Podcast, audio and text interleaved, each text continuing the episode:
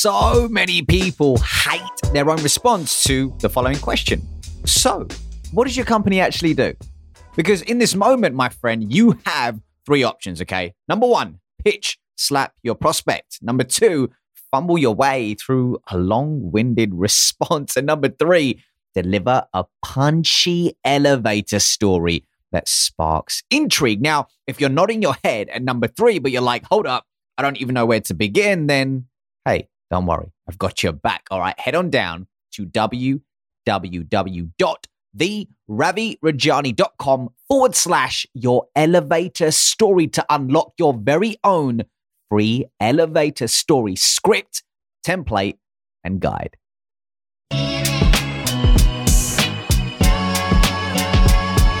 Welcome to the Influential Communicator Podcast, where my mission is to help B2B salespeople sell more by becoming authentic storytellers and impactful communicators without suppressing who they truly are or their values. I'm your host, Ravi Rajani, and without further wait, let's get into it.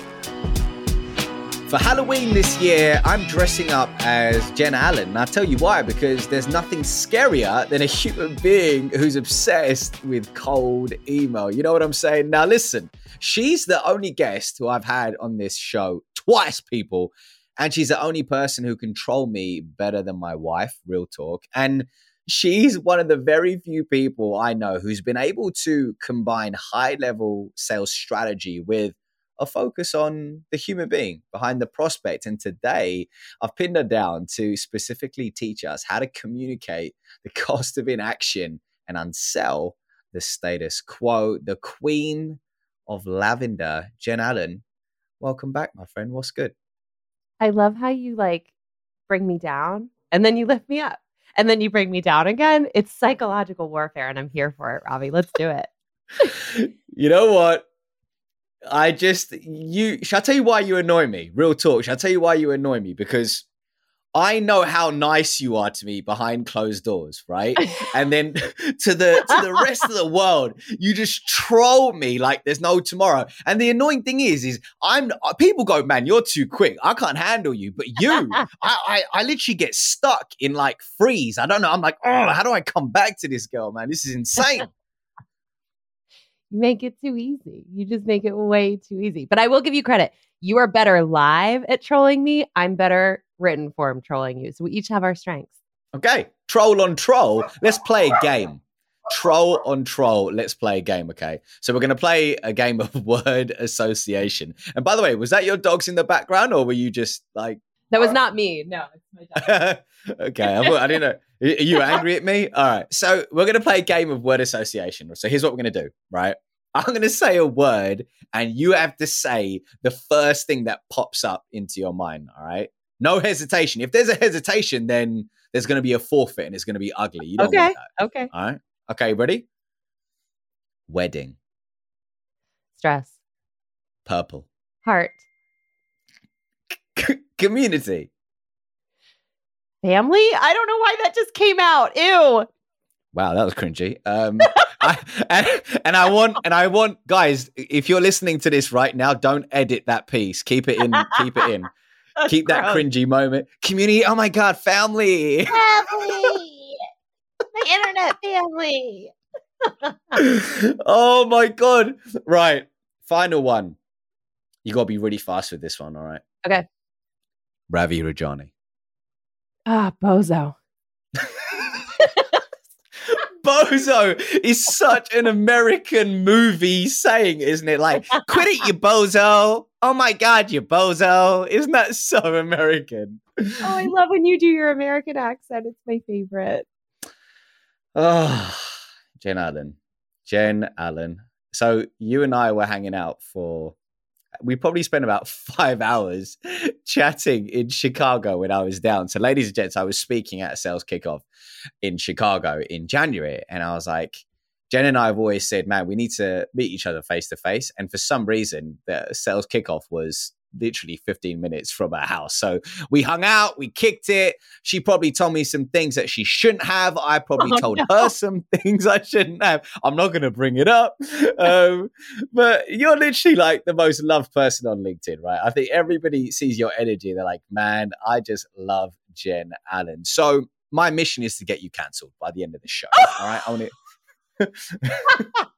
what did I sign up for? Exactly. This is like Piers Morgan's uh, Uncensored. It's going to be like serious. Are you ready? I'm ready. Let's do it. Okay. No, but real talk. You know what's interesting right now, and you know this better than anybody, is that we talk about fight or flight, but buyers right now are really in freeze, aren't they? The third F. And I don't think we speak about that enough. So, from your perspective, when buyers are frozen, they're stuck in freeze mode, what is the repercussions for sellers? What does it mean for them? I mean, the repercussions for sellers are significant. I, if you think about how many sellers made amazing W 2s back in COVID time, it was by just candidly order taking, right? When we all had to shift to digital, it meant we had to change our behaviors. And in many ways, we were changing our behaviors in favor of suppliers because we needed to buy new things to be able to conduct business differently. And so I think good and bad, there are a lot of sellers who said, "Hey, I'm a great salesperson because I killed my goal and I killed my quota and it's it's it's amazing." And then now are stepping into this environment where it's the same product, it delivers the same value, but buyers are like mm, putting their hand out and holding us back. And so I think it's a moment where we as salespeople, and now I've moved to marketing and I really have to remember that, but as a former 18 year salesperson, we have to make a decision around am I going to keep trying to do the same things that worked really well in a different environment? Or am I going to stop, watch, observe, listen, and recognize that a lot of what I say and do in a sales conversation, in an email, in a demo, in all of these little moments has to change because the buyer has changed. So I think it's one of these big, big moments of reckoning and an opportunity for us as salespeople to really look in the mirror and say, Am I going to keep fighting it or am I going to go with it? Let's take it to your wedding, right? Because you're getting married soon and you've got a wedding planner, right? Now, I know when I was in the run up to the wedding, it was so much of it was like an emotional purchase, but a lot of the time, you think not how great will it look to have this flower on this table. It's what will life look like if I don't have that flower on the table, or if this person doesn't have this. So for you, has there been any purchases that you've made in the run up to your wedding, which have been driven from not, okay, the return on that investment, but damn, I, I don't want to live reg- with regret if I don't buy this thing. I mean, there's so many. I'll tell you one that I actually almost made, and then I had to check myself because you're right. This is such an opportune example. So, you know, I'm not the best at event planning or throwing parties. Like I love going. really? Not, yeah, no, I'm not detail oriented when it comes to that stuff.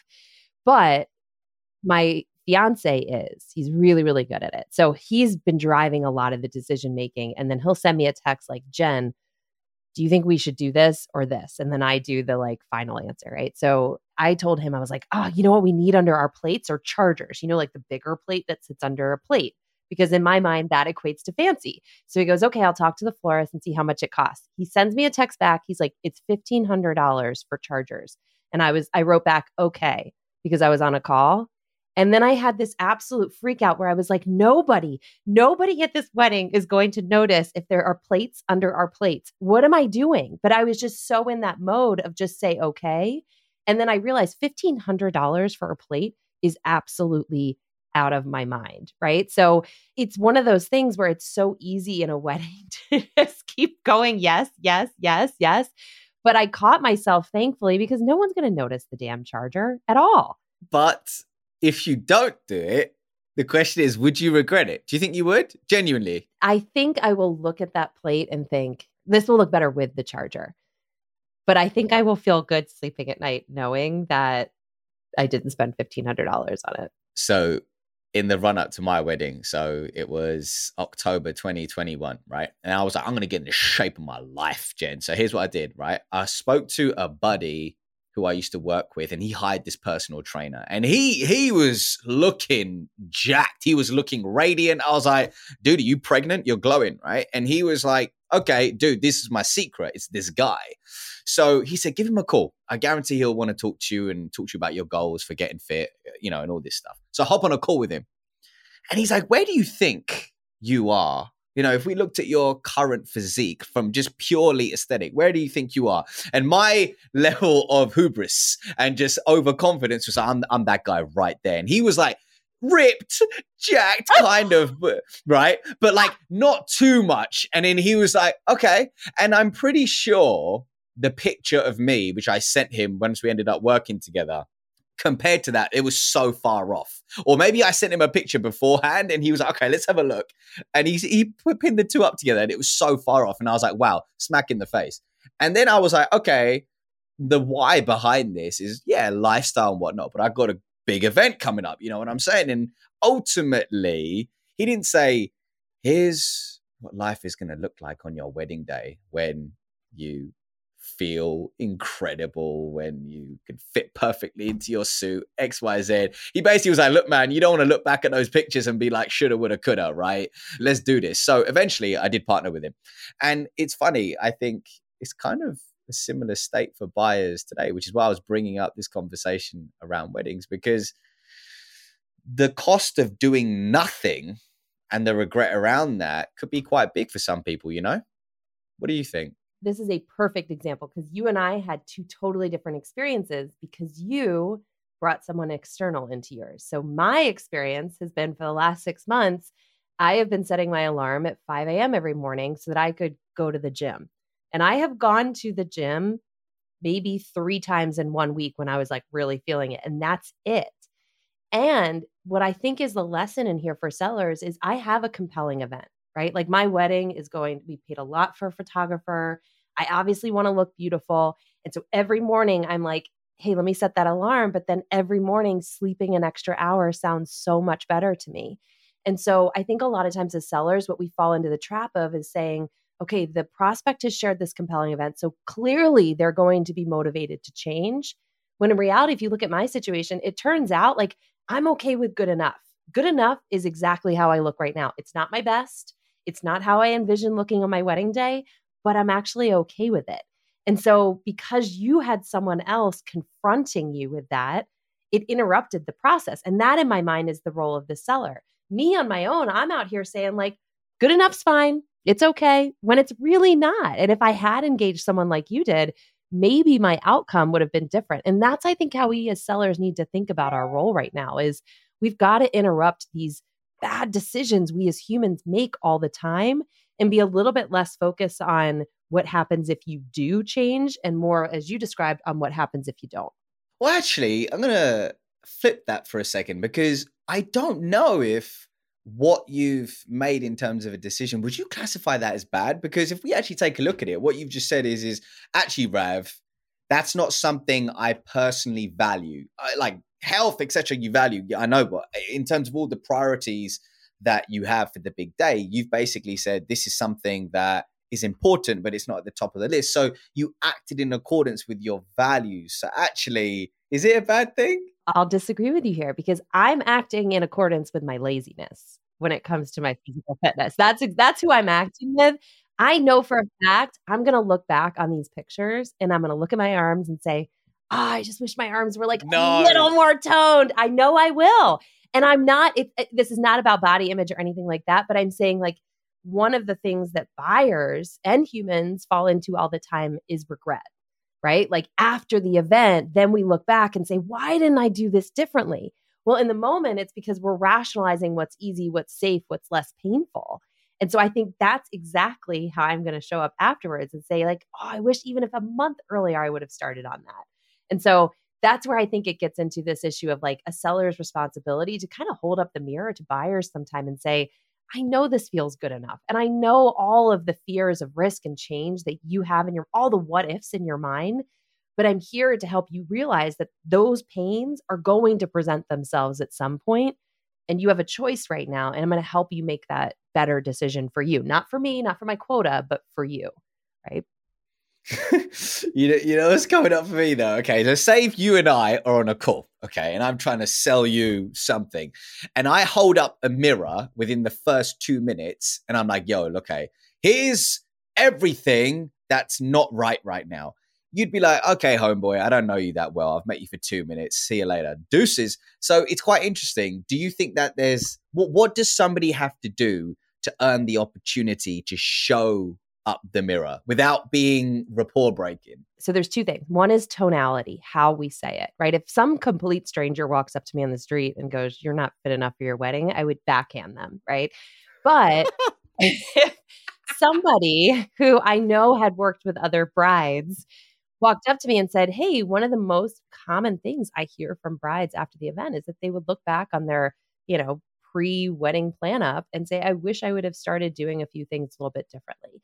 Right. So I think when we deflect it and not make it about me, the person, but say others in your situation often look back and say, in hindsight, I wish I would have done this, this, and this. That I think allows it to be a bit of a safer tonality. So I'm not attacking the person who I don't know very well, but I'm speaking from experience. And I think that to me, I, you know, everybody's a little bit different, but I will always hear out someone who has experience with others in my situation. It's why I hired a wedding planner, right? Like, could I have planned this wedding? Sure. Would I have done it as be- as good as someone else that does this for a living? Absolutely not. But I think to your point, we can't attack the person because then we just get into this offense defense dynamic where I'm just trying to prove you wrong instead of hearing you or listening to you at all. Mm. And because you didn't get invited to many parties as a kid, for you, this is a new experience. you set me up. You're better please. at trolling me. Why? I know, I know. And that was a pattern interrupt because you thought I was going to hit you with some sales jargon, but no, I cut you with a knife. All right. okay. Just cut you down. All right. Back to the show. So, yeah. Uh, but so, so it sounds though from what you're saying, it's about if somebody has the expertise to solve the problem that you want solved, you're open to hearing them. And if their tonality is one of not preaching, but one of educating using storytelling, you're open to hearing it. Does that sound fair? I think that's totally fair. And empathy, right? So if you say, gosh, you know, when I talk to brides, one of the most difficult things is in the six months leading up to the wedding, it feels like there's something to do every single day. And there's always a important thing and there's always a concern. Like I don't need to know I've been working with brides for 17 years. So not like that matter of expertise, but demonstrating the expertise in the way that you share empathy and say, I understand how hard it is if you're, you know, a full-time working mother to try to fit this into your schedule. Like then I'm leaning in, right? Because then I'm like, oh, this person seems to understand my circumstance. I'll be more open versus someone who's like, I've worked with brides for 17 years. In my mind, I'm thinking, but have you worked with someone with four stepkids and three dogs and a freaking ferret? And like, have you worked with someone who's just started a new job? Like, I'm all these things are in my head where I'm trying to to tell myself th- what this person is saying isn't relevant to me. And so I think it's like it's this really cool thing I've, I've started to observe now whenever I've worked with with vendors in my personal life is people who will take the time to hear what makes you different and then incorporate that into the way that they talk about whatever they're selling i think really does make a complete difference because it just prevents the objection instead of trying to overcome it later. Who do you see who does this really well? Like, have you been on the receiving end of it? Have you personally done it? Like, who do you see who does this well? I mean, our contractor does this phenomenally well. Like, this is in our personal yeah. life, but this is someone who, again, I actually have no idea how many years he's been a contractor. I have no, no idea how many jobs he's done.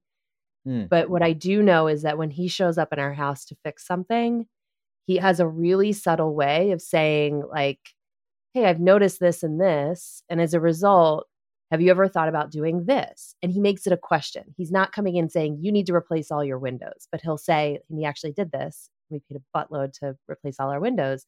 He'll say, have you ever noticed that when you walk upstairs in the winter, it feels like 10, 15 degrees cooler up here? Right? And we're like, yeah, yeah, we have. And he's like, have you ever considered that it might be the fact that the original windows in the house are letting all this cold air in? And it's really subtle, but the way he's doing it, he's making it our decision.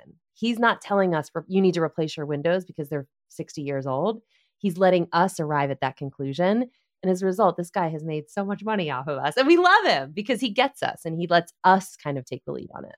Let's get him on the show. That's very cool. I like how you frame that as well. And here's what's really interesting is because he was pointing out blind spots, you loved him because he's actually at that's what adding value really is, right? So he's educating you on the blind spots. It's very cool.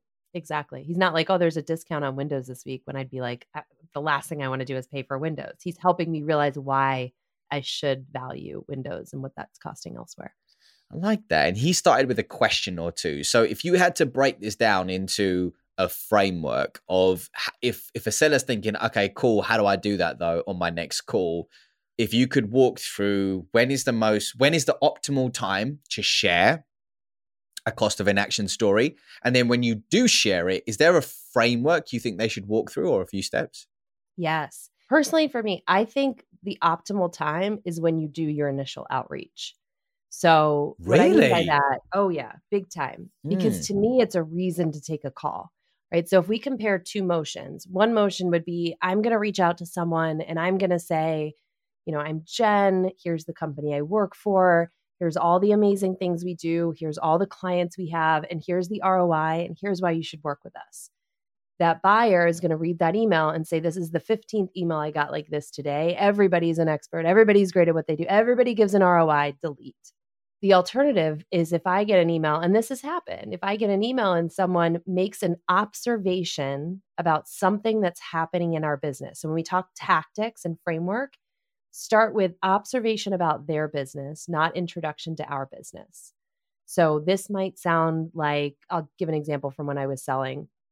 John, your CEO, spoke about the recent acquisition you made of ABC Company. Beth, your CFO, spoke about the need to increase cross sell and upsell in order to hit your revenue targets this year. Then those are two observations, right? Then question which is confronting conventional wisdom, is curious. Have you ever considered the amount of time it takes sellers to sell a new bag of services? Then close, being not commission breathy, not desperate, would be happy to share how we've seen others shorten that timeline. Either way, congrats on the acquisition. Looks like a great fit. So, what I'm trying to do there is I'm trying to say, I'm not trying to impress you with my business and all the great things about us. I'm trying to show you that I've done the work to come up with a hypothesis around something that might be a challenge in yours. And I'm asking a smart question in my outreach that you are either going to attach to or you're not. Right. And then I'm making it very easy to feel like I'm not going to get on the phone with this person and they're going to show up offline like a complete hungry, you know, salesperson. So it's like the tonality of the whole thing. I want it to feel like a peer. I don't want it to feel like a vendor vibe. So I'll shut up, but that's kind of the framework that I use. Cut, pause, or whatever we need to say for me to get your attention. Because before we get back to the show, I have some breaking news. Okay, listen, ladies and gents, feature selling is dead and story selling is alive. Because if you really want to build trust, stand out, and close more deals in a recession, then you need to try something new so you can drive your company to a world of efficiency and profitability. And that's exactly why I've opened up many slots this year for different companies to partner with me for implementing my story selling framework inside of their sales process. Now, the outcomes are all the good stuff. I'm talking about increasing average order value, collapsing time inside of your sales cycle, and driving win rates. But more importantly, transforming your team to sell in a way that really focuses on human connection. And hey, that's what I'm all about. So if you're nodding your head right now, then head on down to www.theravirajani.com forward slash contact to book your complimentary discovery call to see if there's alignment. And hey, if there is, great. And if there's not, that's cool too.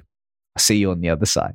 That is gold. So I've written down some notes here. So it sounds as though there are three steps observation, question, close. So for those listening, what Jen spoke about there was a really acute observation on something which shows that she's done her research, a question which confronts the conventional wisdom or the status quo, and then a close which pivots to not buy this now, but meets them with where they're at today and elicits a response, and then ending with, hey, if it doesn't make sense, cool. That's great. That's cool too. So, oh, that's that's really, really impactful for people. And I suppose if okay, but mm, okay, now I'm thinking actually. So hold on. So if somebody's doing this over email versus in person, in person, you mentioned the tone of how somebody would deliver something like that. Is there any language that somebody can put inside of an email to ensure that it's not read aggressively by the prospect? Yeah i think this is where it comes back to empathy right? And and one of the reasons like all kidding aside that i do enjoy spending time with you so much is because the storytelling aspect of this matters tremendously right? So like in my mind the email is meant to be brief clear and thoughtful. And i would rather sacrifice more words to make sure that someone doesn't interpret it the wrong way because I can always send a second email because I want it to be brief so that it gets read. But let's say I send that email and then I make a cold call after it, right? Now is when I think I can really bring more of that to life and say, you know, I was working with a company last year who, you know, sold a bunch of physical products and they made this acquisition of a services bag. And their sellers really struggled. And their leadership looked back and said, We wasted nine months trying to give people product information to sell this new service only to realize it wasn't about a lack of product information it was about this other thing right? And so i think you can again when you attack a person when you're like you're wrong you're going to fail we get our defenses up. When you point it somewhere else and say you're not the first person to be in this it's okay that this feels hard. I think that level of storytelling around the problem as opposed to storytelling the solution can make it feel safer for someone to say, okay, yeah, I am having a bit of a hard time with this. So I would say definitely when you're cold calling or having that physical conversation, come with a story that makes it safe for that prospect to say, I'm struggling. That was very, very good. So the story that you shared, you thought I was going to make fun of you there, I didn't you? Like, no. no, I'm, I'm just, I'm just shocked. It was that good. No, I'm messing. it was, it was really good. So okay, I'm trying to break it down. So, so actually, you're sharing a customer success story which elicits the emotion of FOMO in an ethical and authentic way, which positions the feeling, well, actually, the fear of missing out is real. And if I don't take action like XYZ, then this is what it could result in, which is which is super powerful. And I think what I really liked about what you mentioned there as well is, is just your tone. Your t- I would love to hear like Jen Allen angry.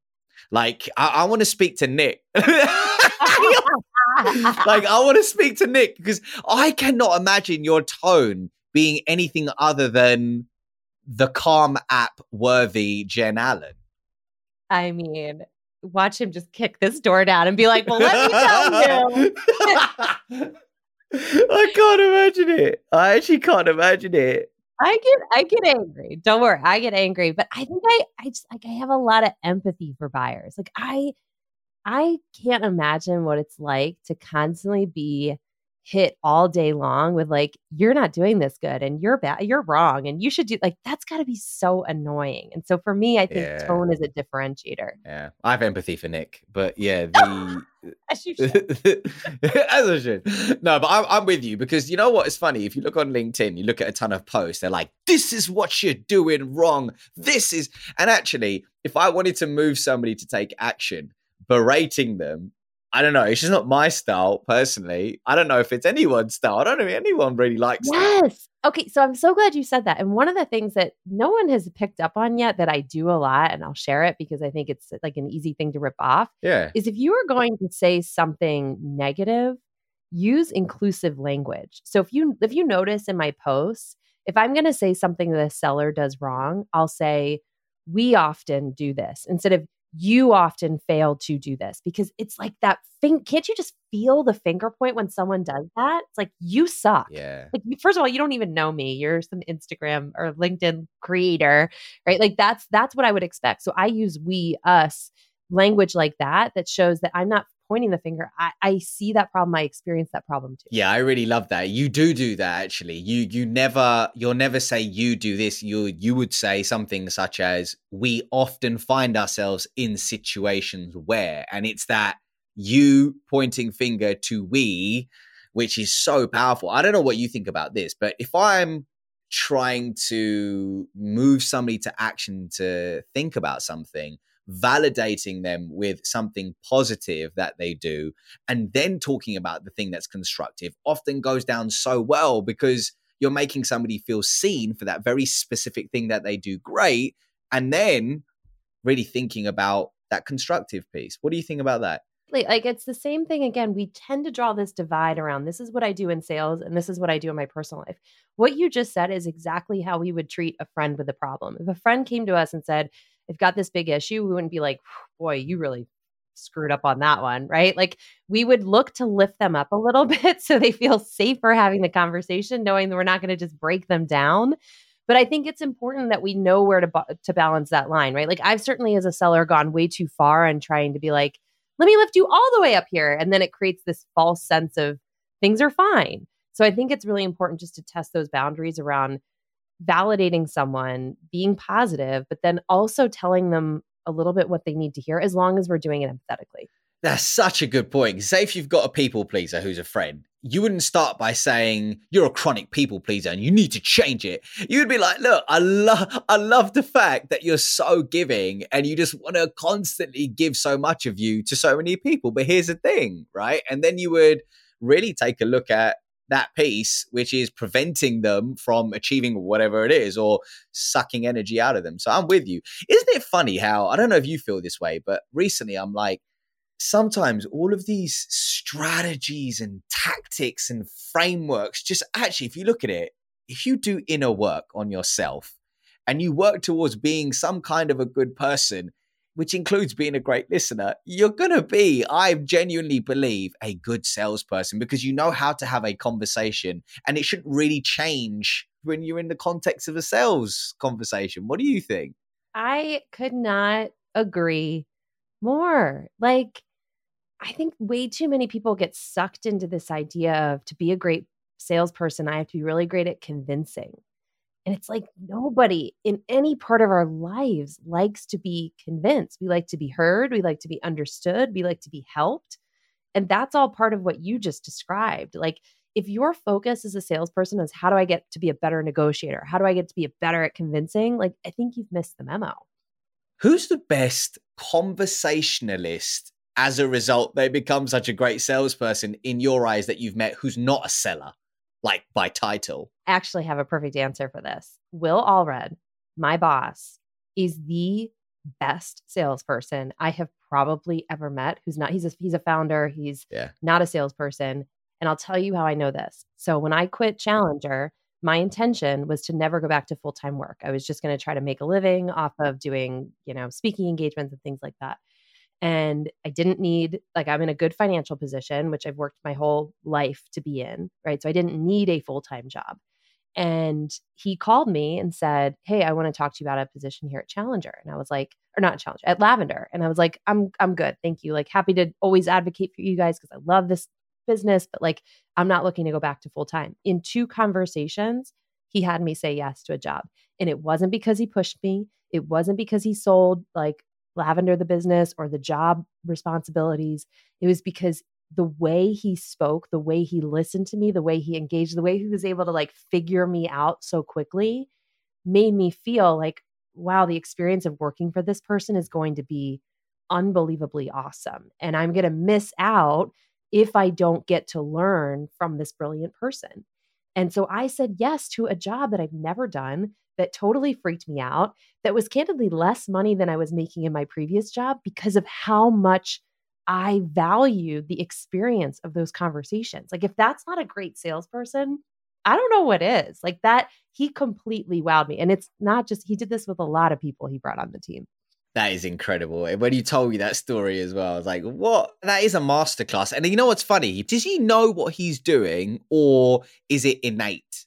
I think it's innate. Yeah. I don't I don't know Yeah. what he would answer how he would answer that question, but to me it's innate. And it's just so very real and human. Like he's not this like, you know, like finger gun slick guy. Like he's the he's the antithesis of that this that. And that's part of the draw for me. It it was wild. I, I remember I was at university and uh, I was selling these tickets for this charity show that my friends and I were putting on, and I was outside the library, like, like literally like a foghorn, just like, "Hey, come over here! I got something to sell you!" Like whatever. And this guy who I used to live on the same corridor with comes up to me. He's like, "Man, you know, you're uh you're a good talker, dude. You should you should work in the sales." So you know I started to believe, Jen? That sales was about being a smooth talker, and that was it. And that that is so wrong. And I think it's the worst thing that somebody can hear. You're a great talker. You should be in sales. Ugh, agreed. Because those are the people that you get on the phone with them and their talk ratio is like 90% them, 10% you. And your 10% is like, can I say something? Can I actually explain what's really going on here? It's gross.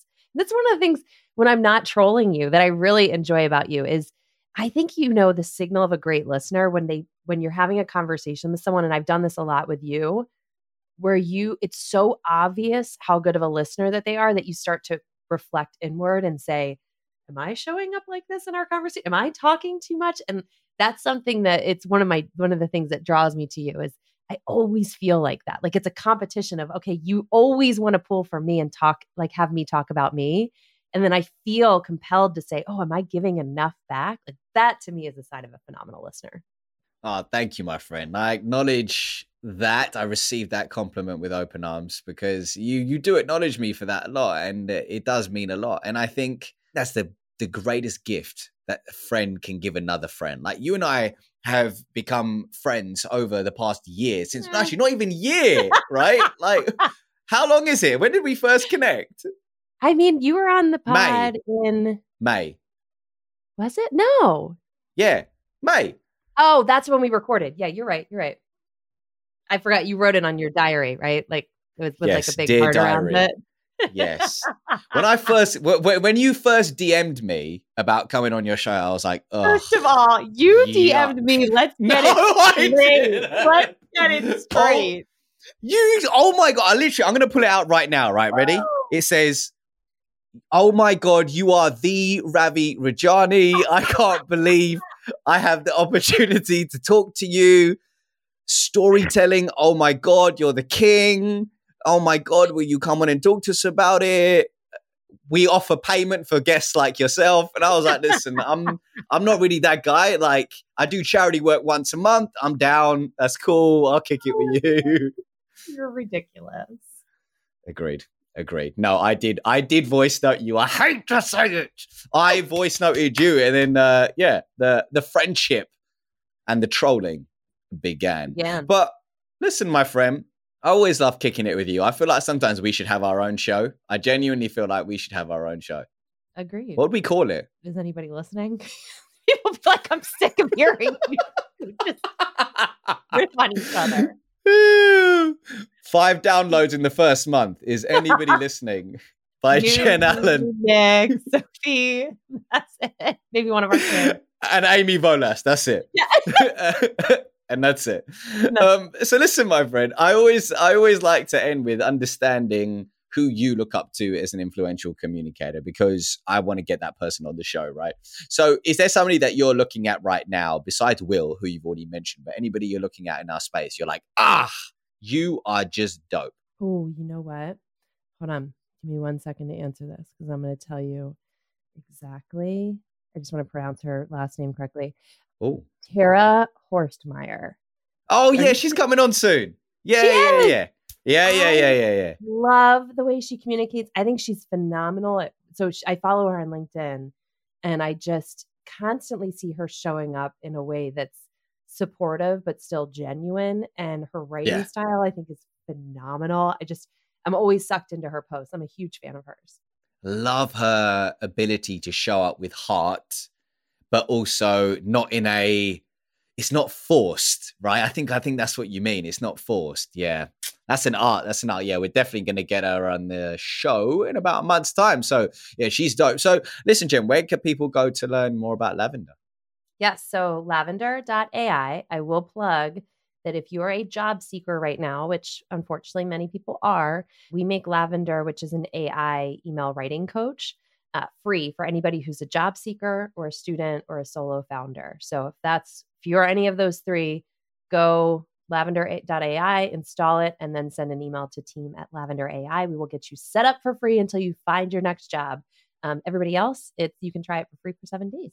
There you go, ladies and gents. The link is in the show notes. And Jen, right, listen, I'm going to say something nice. If it's too nice, I'll probably even edit, I'll even edit it. But you are honestly one of the people who I follow, not just because of the expertise, but you are my friend from what I've seen, a good human being. And that's why I just love hanging around with you and your energy. And you, you are, you, you're one of the good ones, my friend. You're one of the good ones right back at you. You know that feeling is oh so mutual. We only dig on the ones we love. That's what they say. That's what they say. Ladies and gents, I'll see you next week for another episode of the show. But hold up, actually, before you go, hit me up with a review, man. Listen, I need them reviews because we really want to get this show into the hands of as many salespeople as possible. So do hit us with a review if you enjoyed the episode. And I'll see you on the other side next week, same time, same place. Peace.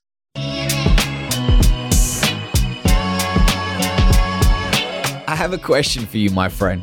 And that question is is what would it take to have you subscribe to the Influential Communicator podcast and leave us a review on your podcast platform of choice. Because I tell you what, my friend, my big mission is to help B2B sellers and all listeners of this show sell more by becoming influential storytellers and communicators without without suppressing their personality and disowning their value. So hey, the more the word gets out about this podcast, the more people we can gather on this mission. So if you could support me, then hey, that would be dope. And if not, that's dope too. Either way, I got love for you. All right, I'll see you on the other side.